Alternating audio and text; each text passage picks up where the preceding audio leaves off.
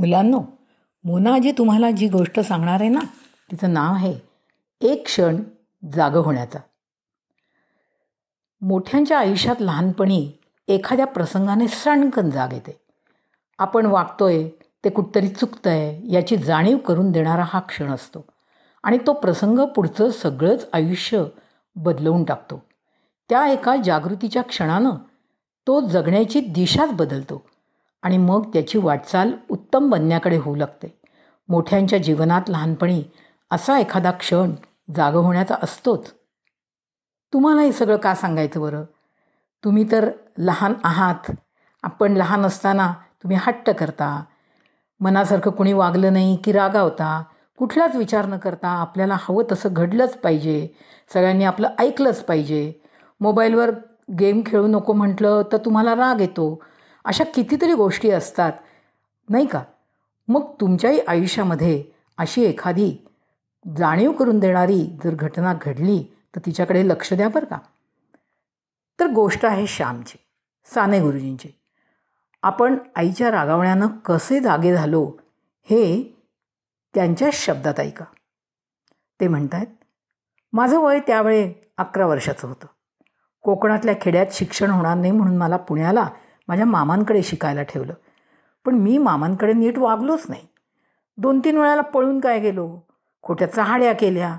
तेव्हा असलं उपद्व्यापी कार्ट आपल्याकडे नको म्हणून मामांनी मला घरी कोकणात दापोलीला परत पाठवून दिलं. त्यावेळेस आमची परिस्थिती फारच वाईट होती.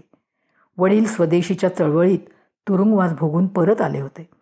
त्यांची प्रकृती बिघडली होती. मोठी बहीण आपल्या लहान मुलीला रंगूला घेऊन चार दिवस आनंदानं राहायला माहेरी आली. पण ती भयंकर आजारी पडली. कशाने माहिती आहे टायफॉईडने आज करोना जसा भयंकर वाटतो ना तसा तेव्हा टायफॉईड होता.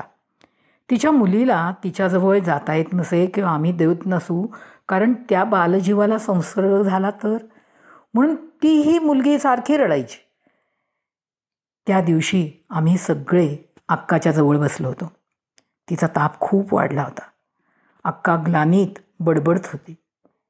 त्यावेळा खेडेगावात कुठल्या रे बर्फाच्या पिशव्या? शेकायला.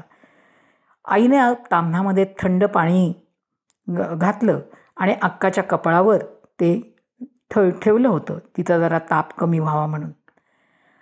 आता काय होणार या चिंतेनं सगळ्यांची तोंड चिमणीसारखी झाली होती. तेवढ्यात आई एकदम उठली म्हणाली श्याम हे तामन धर रे जरा तिच्या डोक्यावर. असं सांगून ती देवाजवळ गेली आणि कळवळून देवाला विनवू लागली.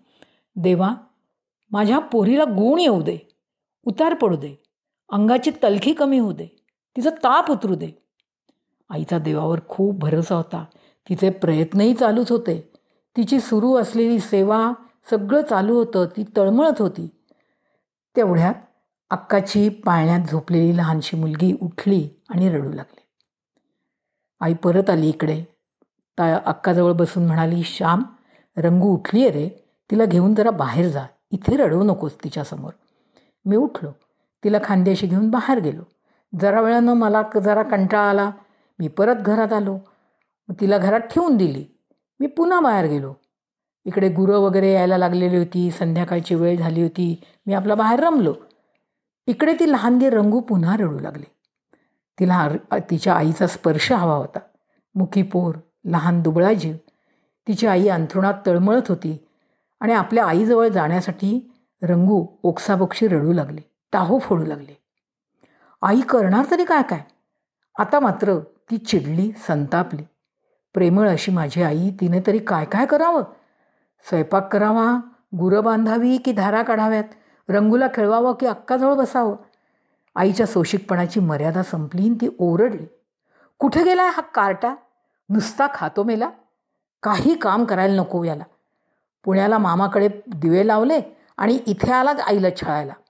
जर पोरीला खेळ म्हटलं तर जमत नाही. तिने त्रिकाळ खायला मात्र हवं रेड्याला. शाम्या अरे कार्ट्या उचल ना जरा तिला. कळवळली बघ पोर. तू मरत नाहीस पण छळायला मात्र उरलायस. आई रागावून दुःख संतापानं वेळी होऊन बोलत होती. आईचे शब्द मी ऐकत होतो पण पण तू मरत नाहीस हे शब्द मात्र माझ्या मरमी लागले. मला रडूच आलं. रडत रडत मी रंगूला उचललं बाहेर नेलं. तिला पोटाशी धरून श्लोक म्हटले रामरक्षा म्हटली अंगणात फेऱ्या मारल्या रंगू झोपून गेली. पण आईच्या शब्दांनी मात्र मी जागा झालो. कशासाठी जगावं हे मला कळलं. चकमक झडल्याशिवाय ठिणगी पडत नाही. माझ्या जीवनात ठिणगी पडली. तेज आलं प्रकाश आला. गुणी मनुष्य जगाला हवा हवासा वाटतो. गुणहीन करंट जीवन काय कामाचं? आपलं जीवन म्हणजे सगळ्यांना त्रास आहे. मामाकडे त्रास दिला इकडे येऊन आईलाही त्रास देतोय. हे सत्य मला त्या दिवशी जाणवलं. माझ्या जीवनाला त्या दिवसापासून कलाटणी मिळाली. कोणत्याही गोष्टीला वेळ यावी लागते म्हणतात ते काही खोटं नाही. मीही त्या दिवशी देवाला प्रार्थना केली. वर आभाळाकडे बघत उगवणाऱ्या ताऱ्यांकडे बघत प्रार्थना केली. देवा आजपासून मी चांगला होण्याचा खरंच प्रयत्न करीन. माझ्या या निश्चयाने प्रसन्न हो. मला चांगला कर. माझी अक माझी अक्काही बरी कर. त्या दिवसापासून अक्काला गुण पडत चालला एवढं खरं. ती शरीरानं बरी झाली मी मनानं बरा झालो. दोघांचेही पुनर्जन्म झाले. अक्काला नवं शरीर मिळालं आणि मला नवीन हृदय मिळालं. मुलांनो अकरा वर्षांचा श्याम आईच्या रागावण्यानं बदलून गेला. ते साने गुरुजी पुढच्या जीवनात किती मोठे झाले हे तुम्ही नक्की जाणून घ्या. जागृतीचा एक क्षण असतो मुलांनो तो लक्षात यायलाच हवा.